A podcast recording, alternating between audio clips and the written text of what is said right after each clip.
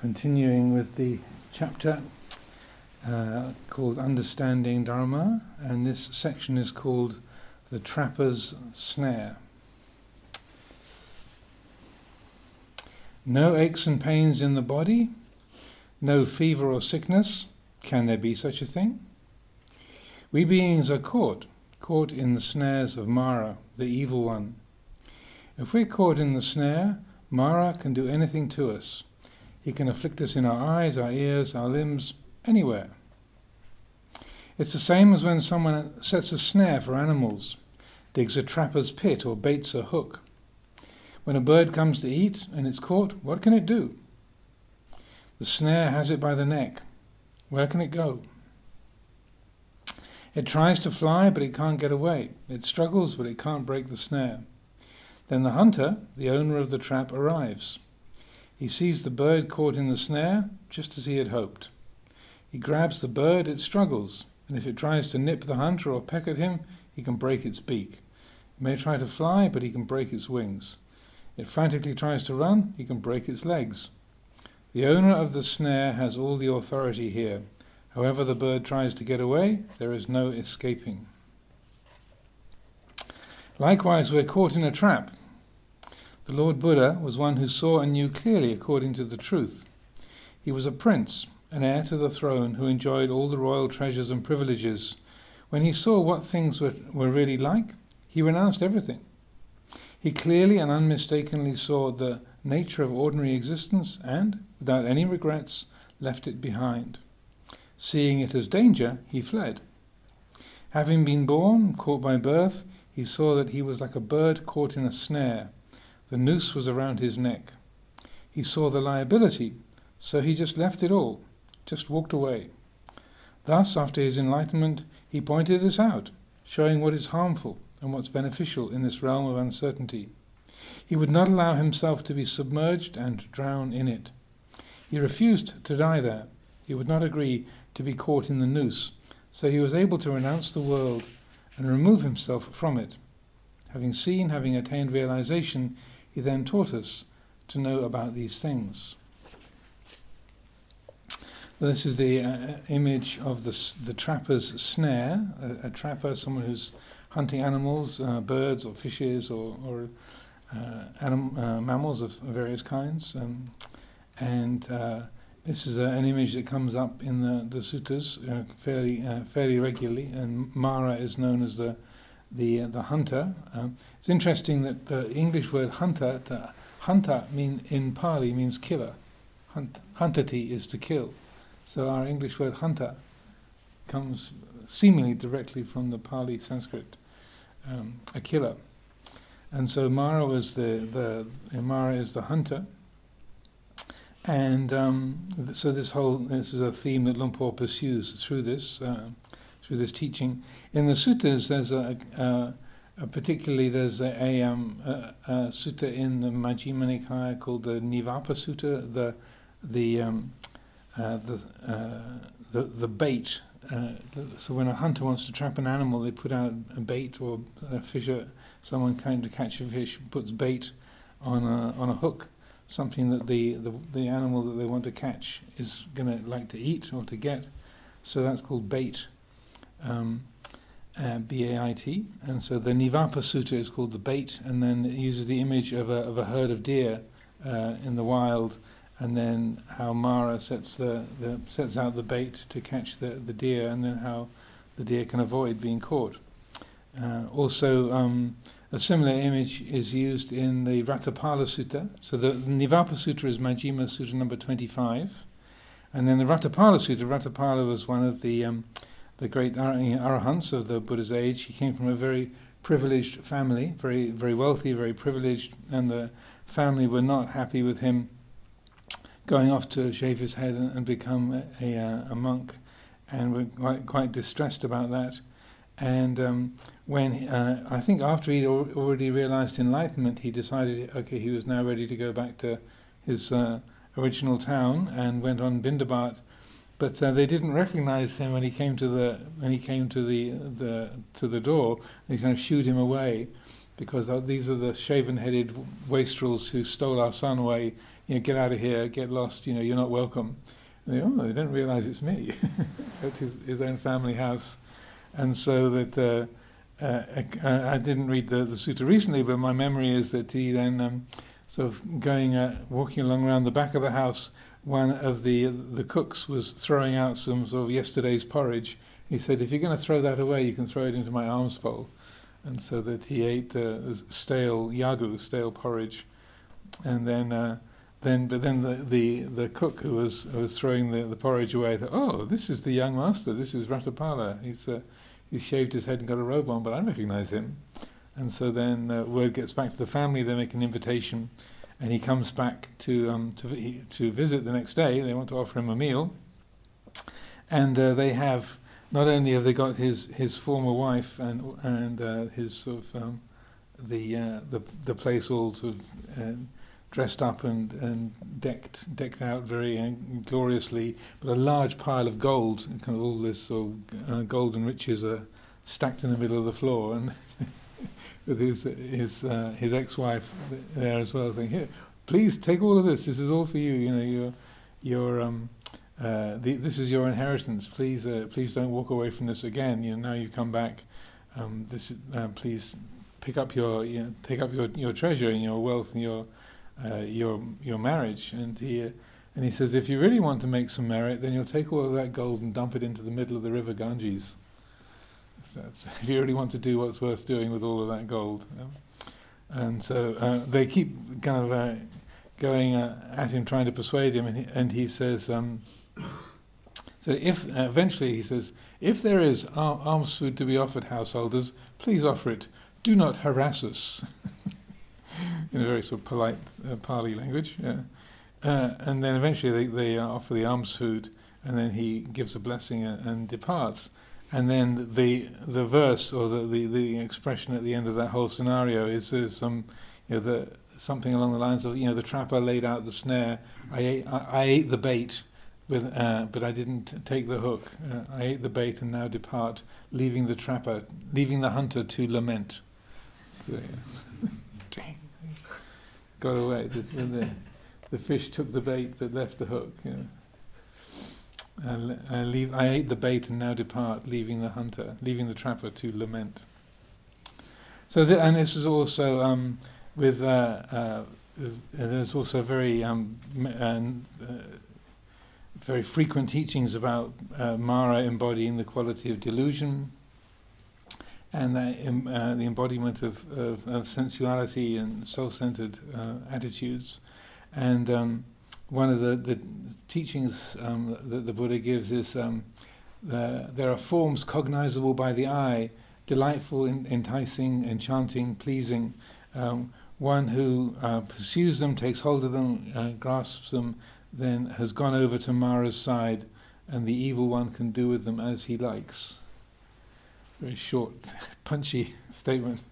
One who grasps hold uh, and then there are sounds cognizable by the ear, flavors cognizable by the tongue, you know, odors cognizable by the nose, and so forth. Uh, that if one goes out to them, if one reaches, one grasps hold of them, one um, say relishes, one relishes those sensory contacts, then one has gone over to Mara's side, and the evil one can do with them as they like. Like you've taken the bait, so the trapper can do whatever the trapper wants to with you. So it's kind of brutal language, but also I think it's good to bear in mind that uh, Luang Por did grow up in the northeast of Thailand, where there was a lot of uh, trapping of animals, and um, that um, that. Uh, but also, I think it's quite appropriate in, uh, in it's also the language that the Buddha used by saying, yeah, it, it's brutal if we if we go over to Mara's side, if we uh, relish what we hear, what we see, what we smell, what we taste, what we touch, what we think if that's really grasped hold of and relished and, and bought into, then you know, we've uh, we've we've taken the bait. You know, it's like Ratthapala say, "Oh, look at all that gold," you know, and uh, that uh, we, if we take the bait, then the, the the hunter can do whatever the hunter wishes. And so then uh, this uh, uh, comment here says, having been born, caught by birth, he, the Buddha, saw that he was like a bird caught in a snare. The noose was around his neck he saw the liability, the adinava, so he left it all, just walked away. Uh, thus, in after his enlightenment, he pointed this out. So it's seeing the the danger in the, the um, absorption or trying to find satisfaction in that which can't satisfy, trying to find security in that which is uh, insecure, trying to find satisfaction in that which can't satisfy is bound to be disappointing. So, any thoughts, questions before we carry on? By the way, these readings are mostly for the resident community and the, uh, uh, and uh, so uh, also if people are going to ask questions, please ask questions related to what's being read rather than random thoughts that have been passing through the mind in the last uh, week or so. So please, uh, any thoughts, questions, reflections? Any hooks still hanging out of our lips? I wonder about the, the town Liphook, how that got its how that got its name, but I doubt whether it's got a Buddhist influence on it. But who knows? Uh, there's a Citta's cottage on Chithurst Lane, spelled C-I-T-T-A-S, which was already there before the monastery arrived. So, where Liphook got its name from, who knows? Okay, well, to continue. Let's not speculate. Still, though he explained the faults and dangers, the obscurations of people prevent them from seeing. The mind is so thick, so dark. It just stays like that and keeps on accumulating afflictions and desires. In all these dharmas, if we investigate, we can see the liability and suffering in them. Just as it is said, birth is suffering, jatipi dukkha. We are born into this world, do we suffer? We have contacted birth. We have arms and legs, eyes and ears. All these things coming into existence are just suffering coming into existence. Then we have to find a way to get by, to struggle, to support ourselves, raise a family, and so forth. We contact something and become stuck in attachment. We touch something else and get mired in that.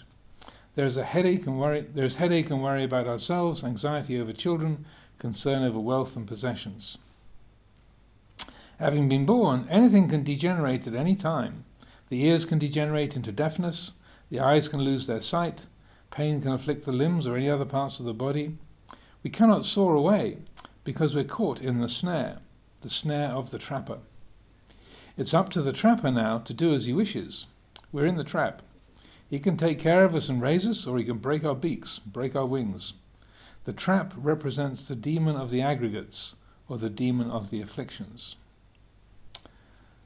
So this is uh, uh, the the, um, the Panch Upadana Khandha, the the uh, the Upadana Khandhas, or the five focuses of the grasping mind, or the the um, the five um, groups uh, of uh, subject to clinging. So the, uh, it's and it can when when a, a Dhamma teacher speaks in this kind of way, it can seem quite sort of pejorative or, or negative you know, all these things coming into exi- existence are just suffering coming into, existence. But um, that uh, is also very true to the to the um, uh, to the Buddha's teaching, as he is saying, whatever arises is dukkha arising, whatever ceases is dukkha ceasing. He kind of he sort of distills it down to the, the essence of the essence of the essence, and and uh, says you know essentially. Um, if it's really looked at, and it, rather than being a negative uh, view on life, if the mind is creating the world of things and objects and people and uh, uh, ma- and materiality, if it's giving that a false solidity, in that in giving it false solidity, necessarily there's dukkha. If the mind doesn't uh, attach to the khandhas, if it if it knows uh, all of the different formations, mental, physical, and, and uh, coarse and fine and so forth, if it knows them as they are, then it doesn't create dukkha. If there's vijja, the, uh, the result of that is nibbana. If there's avijja, if there's ignorance, the result is dukkha. That's a simple formula. So that uh, yeah, the, uh, when he says all these things coming into existence, they're just suffering coming into existence, you might think, well, that's a bit of a negative outlook, or that's a bit sour. Um, but um, I would say from the from the Dhamma perspective, uh, rather than that being a negative point of view, it's extraordinarily realistic and helpful uh, and liberating, um, because it's saying, yeah, if it's changing, don't cling. If it if it's a material thing, if it's a thought or a feeling or an emotion, any, any kind of an object, any kind of a formation, as soon as the mind clings, then the conditions for the causes for dukkha have been have been planted. If the mind doesn't cling, then the, causes for dukkha are not there. So that um, the uh, when he says the demon of the aggregates, again, it can sound a little bit um, demonizing, pun intended. Uh, it, it, it, can be sort of demonizing the five khandhas, but it's also um, that they're the upadana khandhas, or the, the, the five groups that are, are subject to clinging. And um, I think uh, with the um, some of the uh, uh, anagarikas, anagarikas, uh, a while ago, I was talking about the the one of the, the ways of understanding this this term because uh, khandha is quite an ordinary household term in Pali. It means a lump or a heap or a group. The the, the town of Kandy in Sri Lanka comes from the fact it's on a hill. It's a it's a lump in the landscape. It's a Kandy is the khandha. It's a it's a hill. It's a lump. So or your, your shoulder is a, a khandha. You know, it's like a, a, a pile. And then the so the upadana khandhas when it, gets um, translated into English, sometimes as things like the aggregates of grasping it's a pretty weird terminology. It's like, you know, what does that mean? Uh, an aggregate. Usually, in, in English, using the word aggregate, it usually means a kind of gravel that you use to make roads and pathways with. It's like, or mixing cement, you put aggregate in to make to make concrete. It's like, well, so um, the five we translated it in our chanting book as the five focuses of the grasping mind as a, a, a more kind of accessible way of relating to that.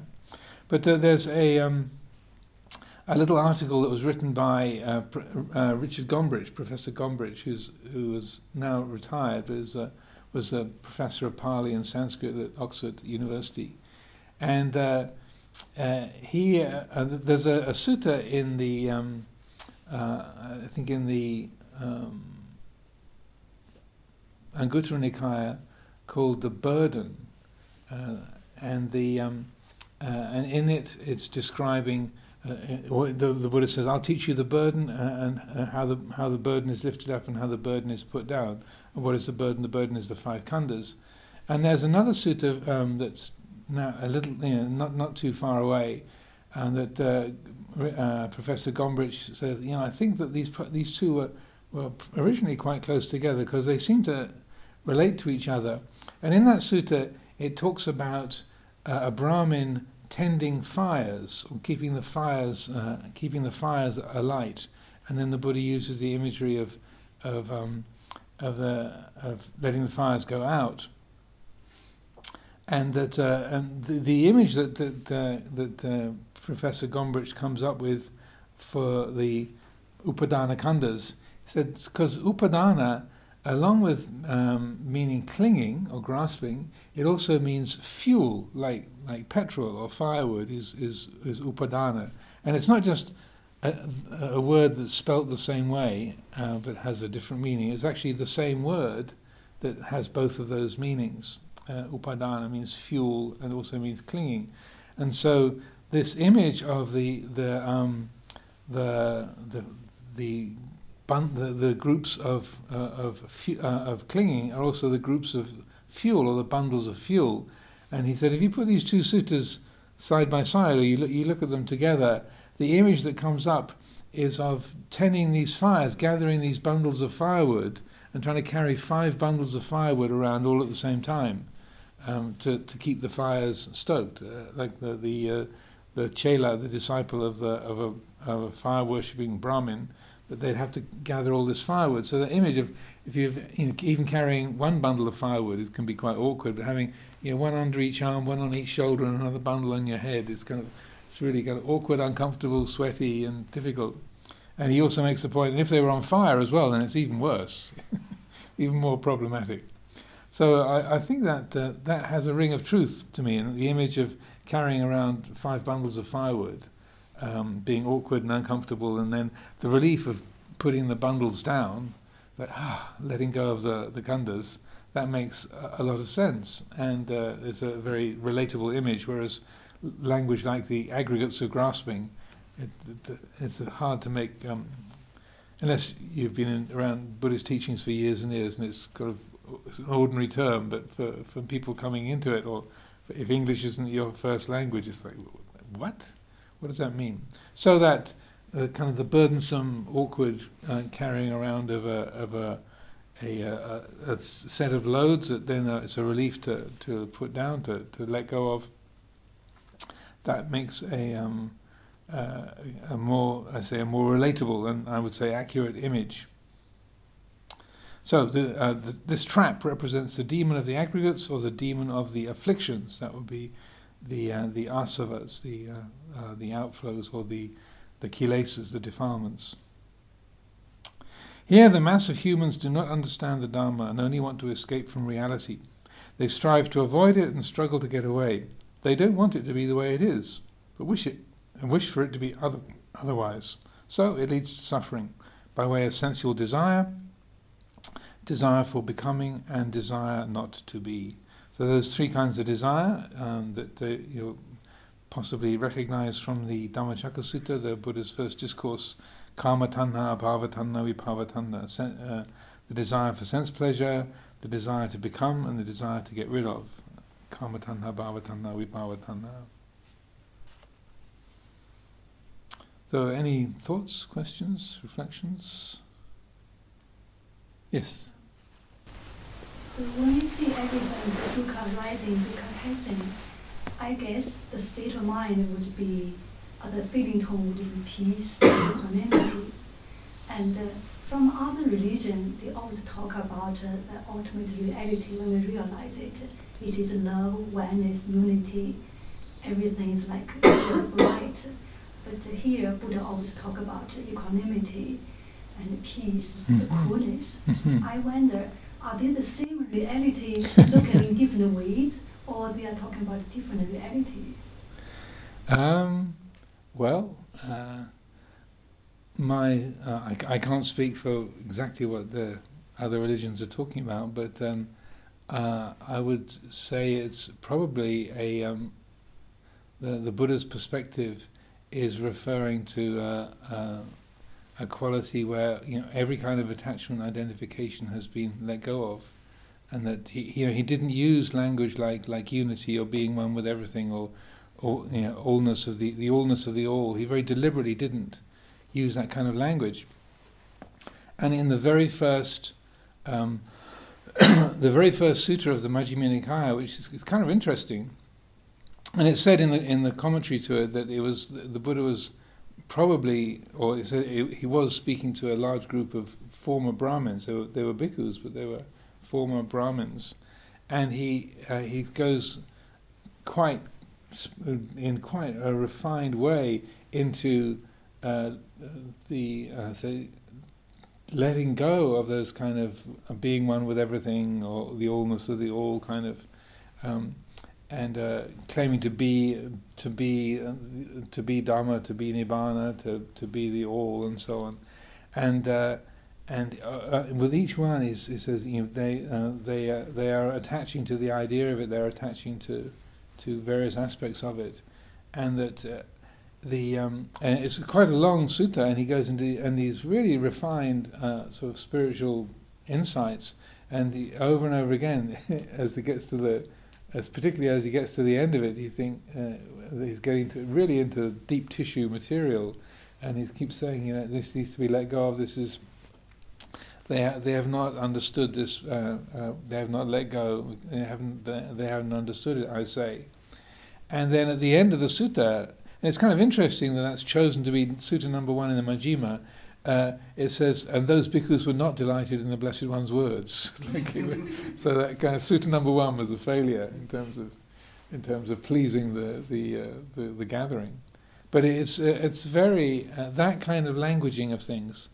It, it's um, it's very likely that the Buddha was picking up on expressions and philosophies of other groups in his time, and he's sort of picking through them sort of one by one and and uh, pointing out the, the qualities of identification and attachment and grasping in subtle ways that are involved in that. And so, you know, that wherever there's any kind of identification, any kind of grasping, that needs to be let go of, and the result of that is the, the great peace of Nibbana. And so using the word Nibbana as coolness, I think, is, was very, um, very, very deliberate on his part as a way of talking about the, uh, the nature of spiritual fulfillment.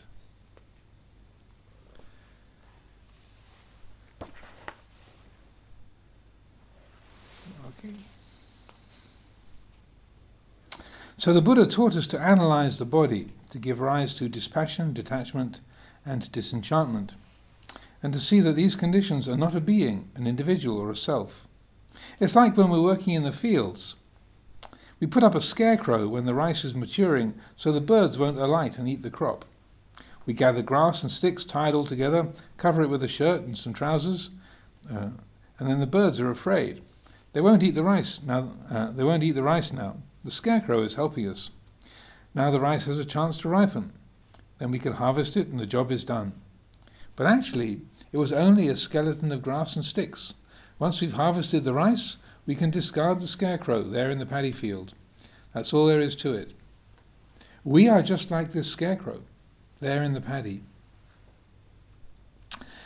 We, uh, when consciousness leaves this body, there's nothing. No different from the skeleton of grass. The scarecrow in the field doesn't go anywhere, and ultimately it's just discarded there. But now, we can move, we can go places. We have all sorts of thoughts and feelings and desires to do things and travel about.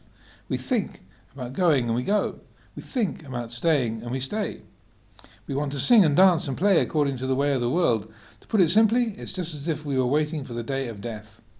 The harvest time comes, the crop is reaped, the rice is gathered and carted away, and the scarecrow is dis- discarded in the field. When the day of harvesting comes, we depart.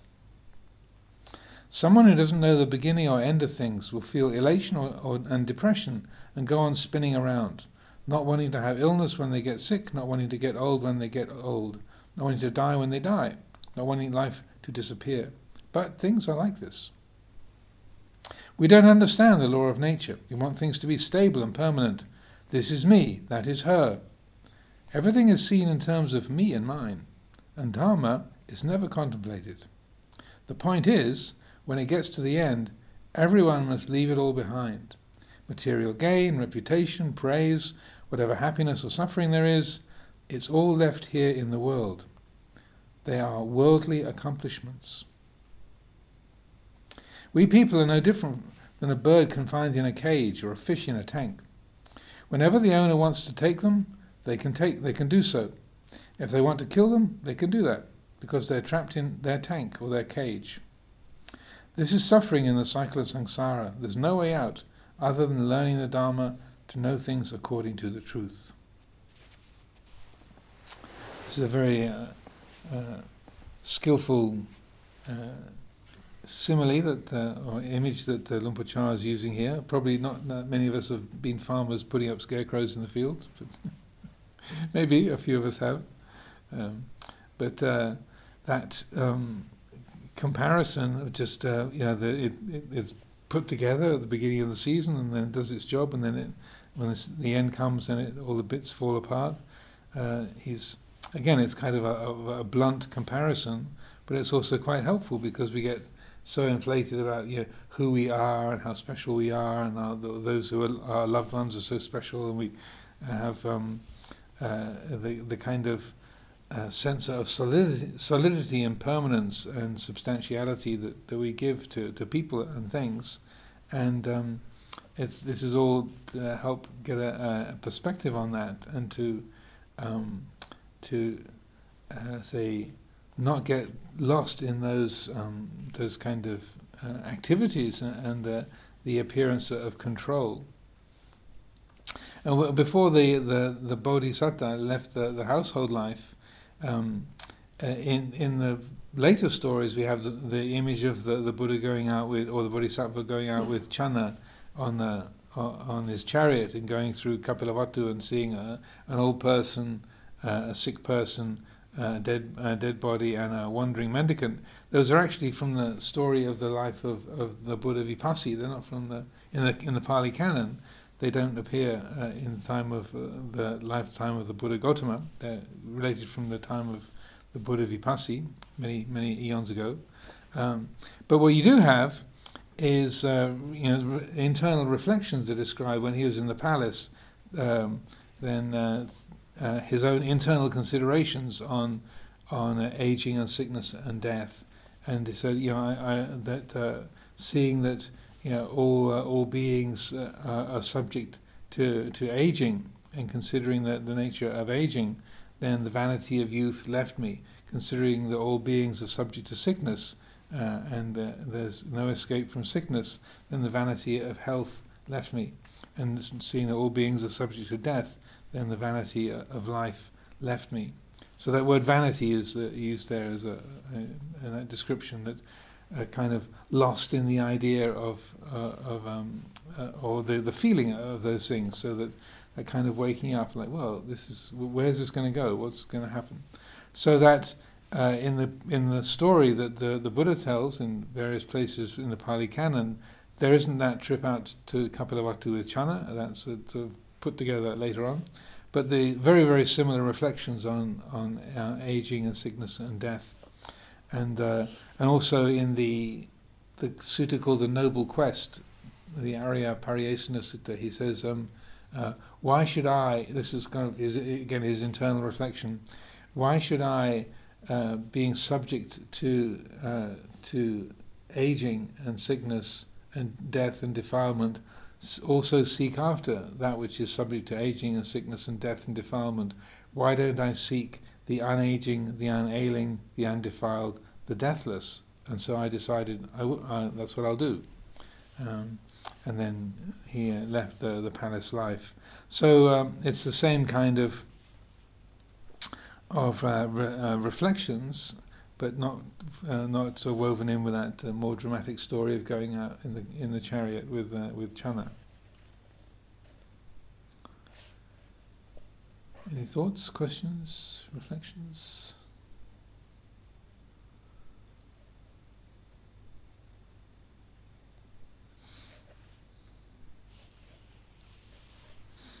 The uh, the image of uh, being stuck in a cage or uh, a bird confined in a cage or a fish in a tank. Um, the uh, uh, it, crossed my mind when I was uh, uh, giving the Dhamma talk the other night. Um, there, there was an, the, I, I was remembering. I didn't include it. It didn't come into the Dhamma talk because it left my mind again, as these things do. Um, so I, I have a, a, mind that, that that works in words a lot. You can probably guess, a wordy kind of a person. So my mind, very very rarely do I have any kind of mental images. Um, and in meditation, uh, I basically I'm, all I ever see is the back of my eyelids.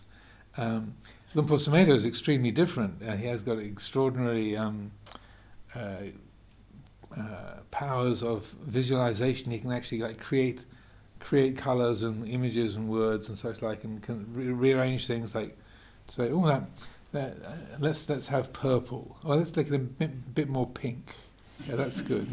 He can kind of adjust the colour tones uh, according to his wishes, and and uh, he said uh, when he was a, a, young monk, when he was he was a, I think he was still when he was a novice in the um, in his kuti, uh, his sort of uh, solitary retreat for a year as a novice in in, um, in um, and he was he had one book that he re- he had uh, uh, the Word of the Buddha by Venerable Nyanatiloka, which he read about eighty times.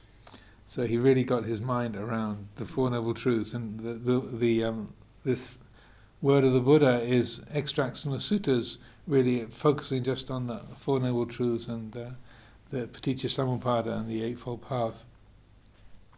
So uh, it really came home to him in a very deep and profound way that the key, the key piece is uh, the, the, the cause of dukkha craving, and the response to craving is pahatabbanti, you know, let go. And he could he would sit in his kuti and he'd, he'd write the words let go in his mind.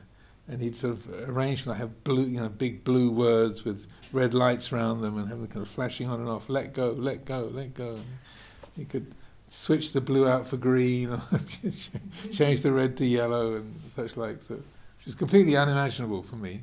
Uh, uh, that uh, how anyone has got that kind of a visual, visual uh, skill at visualization. But anyway, the story goes that uh, I was on uh, my 10th rains retreat, I was in the forest in Chithurst.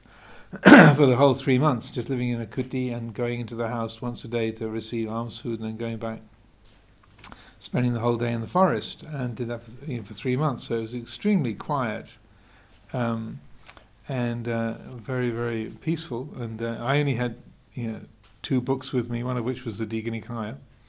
And uh, so I was doing a lot of of um, formal meditation, sitting and walking uh, uh, you know, every day, and um, and so at one point my uh, my mind was uh, I've been sitting for a long, long time, and to my surprise, my mind came up with this particular image, quite a distinct, uh, what they call a nimitta or visual image, and uh, in this in this this mental image, there was this, I was standing in a cave. I could uh, I could feel this sort of rocky cave around me, and in front was the a night sky filled with stars, and it was extraordinarily beautiful, the starry sky, the sparkling stars, and this great great space, and so I was uh, in the inside the cave, you know, about you know, uh, uh, you know th- uh, about three or four yards inside the cave, and there was this urge to, to move out to the edge of the cave and go out into the, the big uh, open sky of, of the, the great uh, starscape. But as, as, I tried to, to move towards the cave entrance, I felt this, this kind of um, uh, shackle, this, this manacle on my, my leg. And I looked down and I could see this kind of metal um, uh, fetter on my leg and a chain. And then uh, the and so and as I tried to get to the to the great open space, I could feel this sort of, this pull on, on my leg, and so that then uh, so this was a very distinct image, and, and then the feeling of I want to get out there, and then the the the more uh, as I as this was going on, I noticed that uh, the more it was I want to get out of this cave, I want to be out in the open uh, open sky, then the, the heavier the chain was and the stronger the feeling of, of, of uh, entrapment or, or, or uh, being um, uh, sort of cuffed. And then as the mind then relaxed and let go of the sense of I and me and mine and was just a, a, awake to the to the present, then I could feel myself moving further towards the, the front of the cave and the, and the chain dissolving. I thought, well, that's great. So I can get out of the cave by and then as soon as I can get out of this, then you know, they could feel the clamp of the the the fetter on the on my leg again, and the and the heaviness of the chain, and so it was kind of fun. Uh, that uh, after a, and it sustained itself for quite a long time. Uh, and as long as there was no me, uh, me then the the there was a sense of uh, of being uh, uh, away from the uh, moving out to the, the front of the cave and out and there was just the open space and the great starry sky. But as soon as there was a, oh you know I've really got it now, back in the back with the uh, the, the, chain and the uh, the shackle on my ankle, and um, so that um, that sense of uh, in of being fettered or being limited or bound, uh, there was there was a really clear visual representation of its the eye making and mind making. That's that. Uh, that's the the the cage. That's the um, uh, one of the the, the the, the the hook or the the snare that that ties that ties us down, ties the heart down. And when that's let go of, then there isn't a uh, there isn't a me escaping from the cave or escaping from the chain. If there's a me escaping, then it's still locked up. That was the, uh, and it was just repeated kind of over and over. So this this sustained itself for quite some time, like you know, half an hour, an hour, or something. So it was, uh, which is very unusual. Like that that happens like maybe once every decade or every couple of decades for me, so it was a, a rare a rare occasion, but a, it's a, a kind of here is a lesson, teaching, yeah, here is a teaching, um, and, I, and I felt a very helpful demonstration of of that, and that that's why, in a sense, I can't ever be free because uh, the person is the prison. I, I, I, I, I, I, the, the, the bars of the, it works very well in English, in, in German or French or Thai doesn't work so well, but the, the, the simple letter uh, uh, I kind of represents that, the bars that, that uh, uh, freedom is totally possible, but, you know, but the, uh, the person can't be freed because the person is the prison. Looking at Dharma, don't look far away. If you look far away, you won't see. If you have doubts about Dharma, look at yourself. Look at this body and this mind. What is there that is certain or reliable? To what extent are they yourself? How much essence do they have?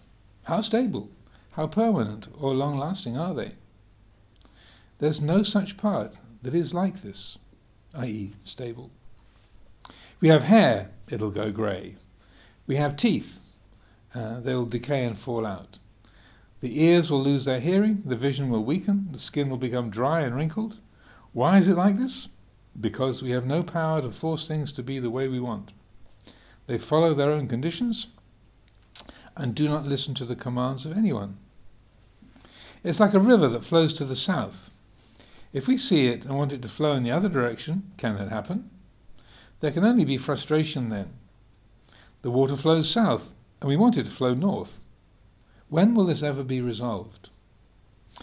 Is the water wrong, or are we wrong? It's just the way to create frustration.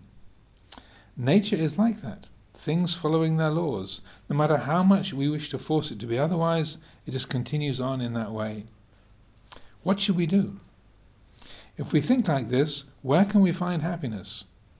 The river flows on in the same direction. Thinking that we, uh, sorry, thinking we cannot make, thinking we cannot make it change. Trying to do something about it, we find it is beyond our ability. So I think uh, that us uh, uh, as uh, humans, we've done, made a few efforts to redirect rivers from time to time, different places. I think in in Russia they tried to to turn the Ob River, which flows out into the Arctic Ocean. They thought, oh, if we turn that around and steer it down into Central Asia, that'll help a lot. I think they started discussing it in the 1930s. They're still discussing it. they put uh, I think there probably there have been a few uh, rivers that have been redirected, but mostly um, uh, they people look into it and think, and eventually they come to the conclusion this isn't going to help anything. It's too dis- too disruptive and uh, and uh, the uh, the lie of the land is is the way it is for, for very good reasons.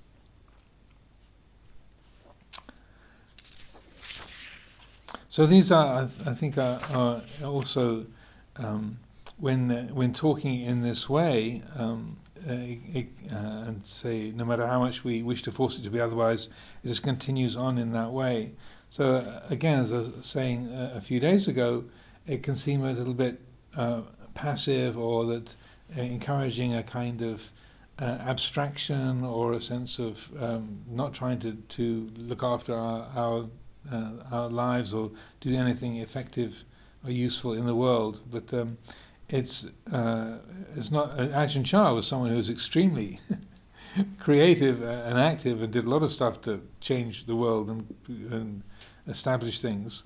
But he's talking about the, the bigger picture um, and uh, the um, the way that rather than just being able to make a, a, a, relatively useful effect, like choosing to say certain words that might help somebody, um, that uh, the the bigger picture whereby it says if I just work this hard enough, uh, I'll I'll find a way to never get sick, or uh, if I just try hard enough, if I get the right uh, the right system established, I'll never lose anything that is precious. and nobody will ever, will ever be able to steal anything from me, and I'll be able to keep all the things that I like. And if I really am, you know, very adept and skilled, and everyone will like me all of the time, and no one, no one will ever criticize me, and so on and so forth. Yeah, which is all these things are just uh, are impossible, but our uh, our ignorant minds often are sort of working in that direction. And so when when we do get sick or somebody dislikes us, oh, how can that be? Oh, that's a real problem. Oh, you know, that, that, that this shouldn't be happening. Or I don't agree with this. Oh, really?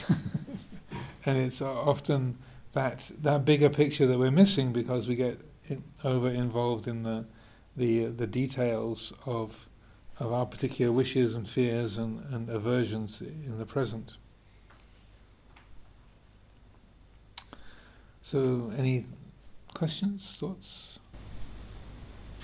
Yes. I got my friend for, for me from Thailand asking me one word. What is the Nibbana? What is Nibbana? Yeah, because uh, as I understand, but I'm not quite sure to tell her. the, uh, the, the, the best definition uh, that uh, I, I, feel that uh, Luang Cha used to use was Nibbana is the reality of non-grasping, mayit that's the, the reality of non grasping. So when the chit is uh, not grasping yeah, anything, mayatu, then that right that right there there is nibbana. It's not a kind of special heaven yeah, somewhere else. Where can we go? That's that, that's that's a problem.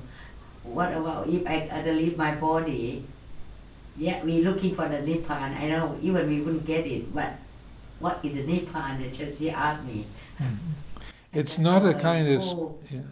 Well, people tend to think of it as a kind of special heaven. Oh, I, I love people. ไม่ใช่ไม่ใช่ไม่ใช่เข้าใจผิด ไม่เป็นดวงดวง I said no I just I just thought it could be very cool and quiet place but for me I mix up between Nippon and from Luk Fak you know from Luk Fak the other from from uh, the the what uh, like a the Lord Buddha Ajahn who just to be a prom after he passed. Oh, to be a, like a Brahma god. Uh, Brahma, mm-hmm. what do you call Brahma god? A Brahma, Brahma god, yeah. yeah. Brahma god, yeah. No? Yeah, so that uh, well, that was one of the radical things in the Buddha's teaching was that speaking about not being born again, yes. and uh, and that being the the kind of fulfillment of spiritual potential rather than you know you will exist forever and and, and be a, a, a, fantastically powerful being in some wonderful blissful place forever. He said, you know, my chai, you know, any any state of being is necessarily uh, impermanent, and even if it goes on for a long, long time in a blissful state, you the, the mind can still fall from that. And so that for me, you see, I keep thinking about when I'm sitting down, I keep uh, focus about Nippon and uh, Brahma Grove. What a difference. I'm just scared that I don't want to go to Brahma, the Brahma Grove. well, Nippon, uh, Nippon is it's to do with that uh, the the heart that is not seeking anything, not trying to be anything, that not uh, that sense of of well, it's uh, the, the kind of a a, a, a fullness, uh, kind of pumjai, a kind of fullness that's already there, but we over we forget that or we miss that because we're looking for things that we see and hear and smell and taste and touch. It's like when there's not grasping for this and that uh, outside, when the mind wakes up to its own, when the jitta knows its own nature, when the jitta is really sabai, then the, the, the citta is aware, uh, uh, but it, it's it knows it doesn't need to get anything, doesn't need to get rid of anything. It's uh, somewhere, somewhere, sabai. That's what I thought of myself. So uh, yeah, so people think of nibbana as a kind of super heaven that you go to and you don't you don't you don't leave but but it's uh, that's a, a, really a wrong understanding. So Luang Por Chah's um, expression, say it's the reality of non-grasping, I think is uh, it's about uh, uh, the, how the mind relates to the the the present moment, the Paccuppanna Dhamma. You know how it relates to comfort, discomfort, success, failure, uh, happiness, unhappiness, um, and so that when that when the mind is, is free of grasping, there's there's a, a great peace. Um, but it's like the, like I was saying about that nimitta with the cave. It's like you know, you can't you can't take yourself with you. talk about it, about it. Yeah, I want to ask about this word yeah, for, for a long time and then I can't explain to her. I said, ask Ajahn Konglit, he said, he just say, find out. Okay, I understand that, but still not quite clear. How could I tell my friend? I ask you again, that's why. Thank you. Well, I hope that answers the question for her. Just, yeah, as I understand it. Yes, I would like to add, uh, add it about this from uh, Luk Fak this. Uh, Uh, thing. and Karma Grove. Uh, yes, uh, basically in this um, Abhidhamma, there was three uh, pop. You know, we are in Kama Vajala, which is like the assuming with uh, Kama. And hmm then there's The Arupa. karma loka. Yeah, Arupapom, which is the Arupapom first. Rupapom is only to have the Rupa. Hmm There was no Nama. So the. No, no, they have nama as well as rupa. Uh, The rupa loka, the, they deities, they have body and a mind. In the arupa loka, they just have mind, no body. That's right. Uh, we are talking about Rupa, Rupa Pom, which is only Rupa but no Nama. Uh, that's not correct. Uh, there is like, okay, Rupa Pom, Arupa Pom, and I think Rupa Pom, I understand is Rupa, only uh, one one Rupa, no, no, no. I, th- I believe that is incorrect. Yes, but uh, you could check, but but then that's all. That the uh, Rupa is no no mind. There's only That's the, there is there is one Brahma loka. There- There is there is uh, yeah, ignore, isn't it? No? there's one Brahma loka. I don't know if this is what the, the word means, but it's called the Asanya Sata Brahma realm. Asanya. Sata Brahma realm. And so that is, uh, it's kind of interesting that if you want to get into Buddhist cosmology. So it's a very high Brahma realm. So it's, um, it's just before you get to the Suddhavasa, the five pure abodes. So I think it's like um, number 22 or something of the. So it's it's a uh, it's a, a very refined Brahma loka. It's called the Asanya Sata, the the unconscious beings, and so that uh, in this in that uh, Asanya Brahma realm, uh, a being who is born in that realm, they have a fantastically uh, a sort of di- divine body, a kind of body of light. They as a, a beautiful landscape. Their lives are incredibly long, but they're completely unconscious for the whole lifetime. And the uh, and so that they are they're a Brahma god, but they're totally unaware of the fact they're a Brahma god. And the cause for the for um, being born in the Asanya Sata Brahma realm is if you've developed a lot of meditation through aversion to the sense world. If you've if you've made your practice dissociation from from seeing, hearing, smelling, tasting, touching, thinking, and but you're, you've got a lot of concentration, but it's based on a, a, a dismissal or an aversion, a rejection of the sense fields. Then the karmic result is being born in the Asanya Sata Brahma realm, and uh, you can live there for like twenty thousand kalpas, and then but as soon as that lifetime's over, then you're back in Phetchabun, you know. Then you're not knowing anything too. It's like dull, dull. No, yeah, no, well, no, it's a, well, uh, they're, they're unconscious. They're completely, un- they have no, for their entire lifespan, they're totally unconscious the whole time. So it's a, I think it's a significant uh, strata in the, so it's the, it's the one just before you get to the five Suddhavasa, the five pure abodes, where anagamis get reborn. I think that might have been the problem factor which you were talking about. Yeah, I don't, I don't know that terminology. Yeah. The Brahma okay. Because that is uh, uh, How would you translate that? Uh, it's very funny name, okay? Lu uh, mean from is Brahma, The grove. right? Yeah. The grove. Lu is the grove, and it's significant. Lu is of the what? Fruit. Luk Fak is No, no, like a no, fruit no, A fruit.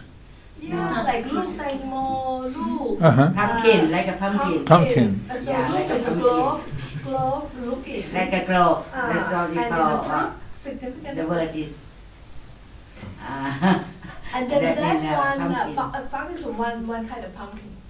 So. So the Brahma realm of pumpkins. This is this is news to me. Maybe it's a way of describing that asanya. Maybe it's unconscious as a pumpkin. For the Lord I have to do Buddha, some He's the one that the Lord Buddha want to go and tell him. But when uh, the Lord Buddha go there, he already gone. To For that the be the, to live in the Brahma Grove. Yes. Oh, I can't remember his name. I know.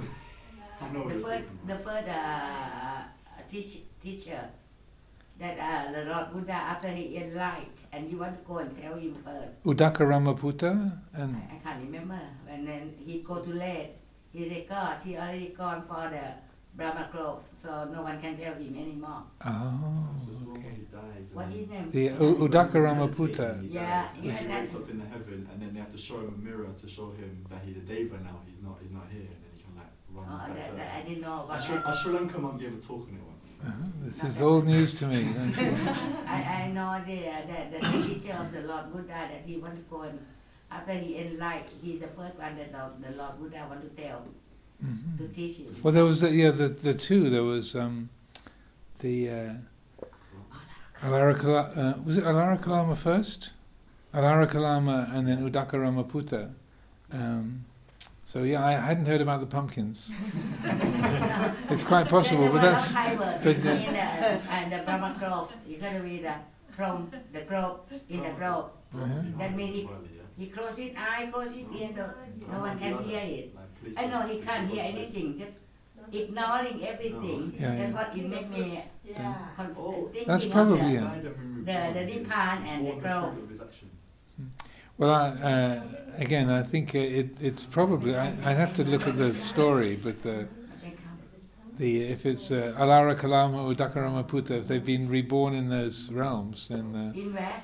I- If they've gone to the Asanya Sata Brahma realm, they've been reborn there, then the Buddha would say, okay, there's no point trying to teach them because they're out of out of reach. ignore everything. That means he I won't wasn't hear. raised in the heart. I was just.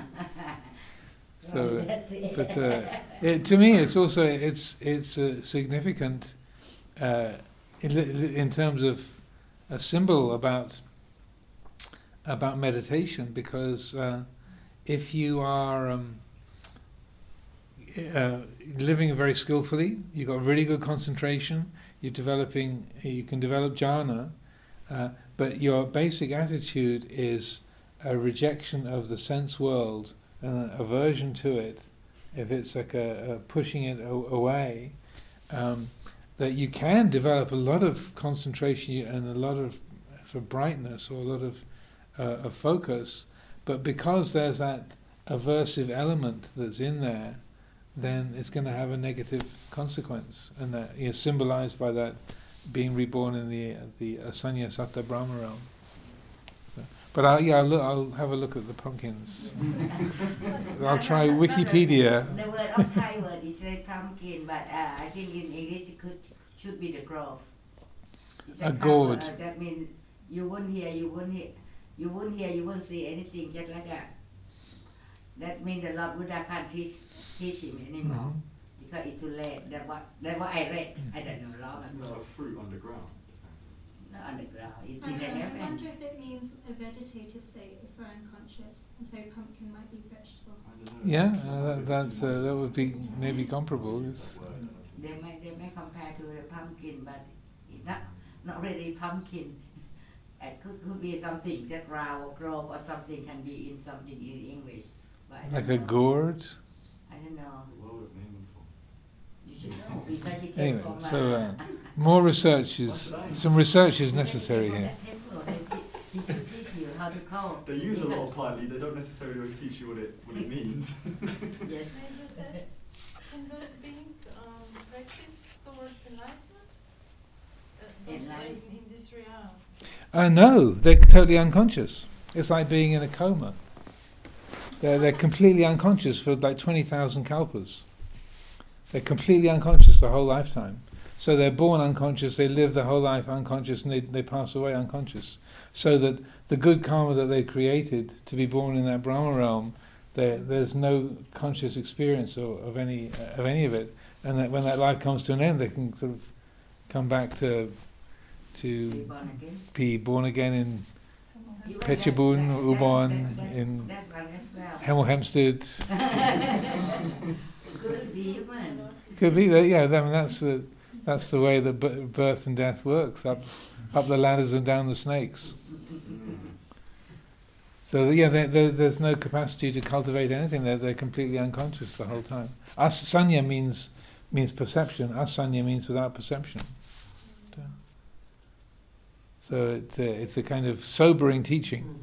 So if if you're if you're practicing, don't base your practice on an aversion to the the the, the sense world. It has to be a, a quality of inclusion and attunement rather than rejection. But I see the speaking of perceptions, the clock has gone past Oh, seven know. o'clock. Sorry. No need to apologise. No, it's uh, I wish to, I'll have to do some research to find out about this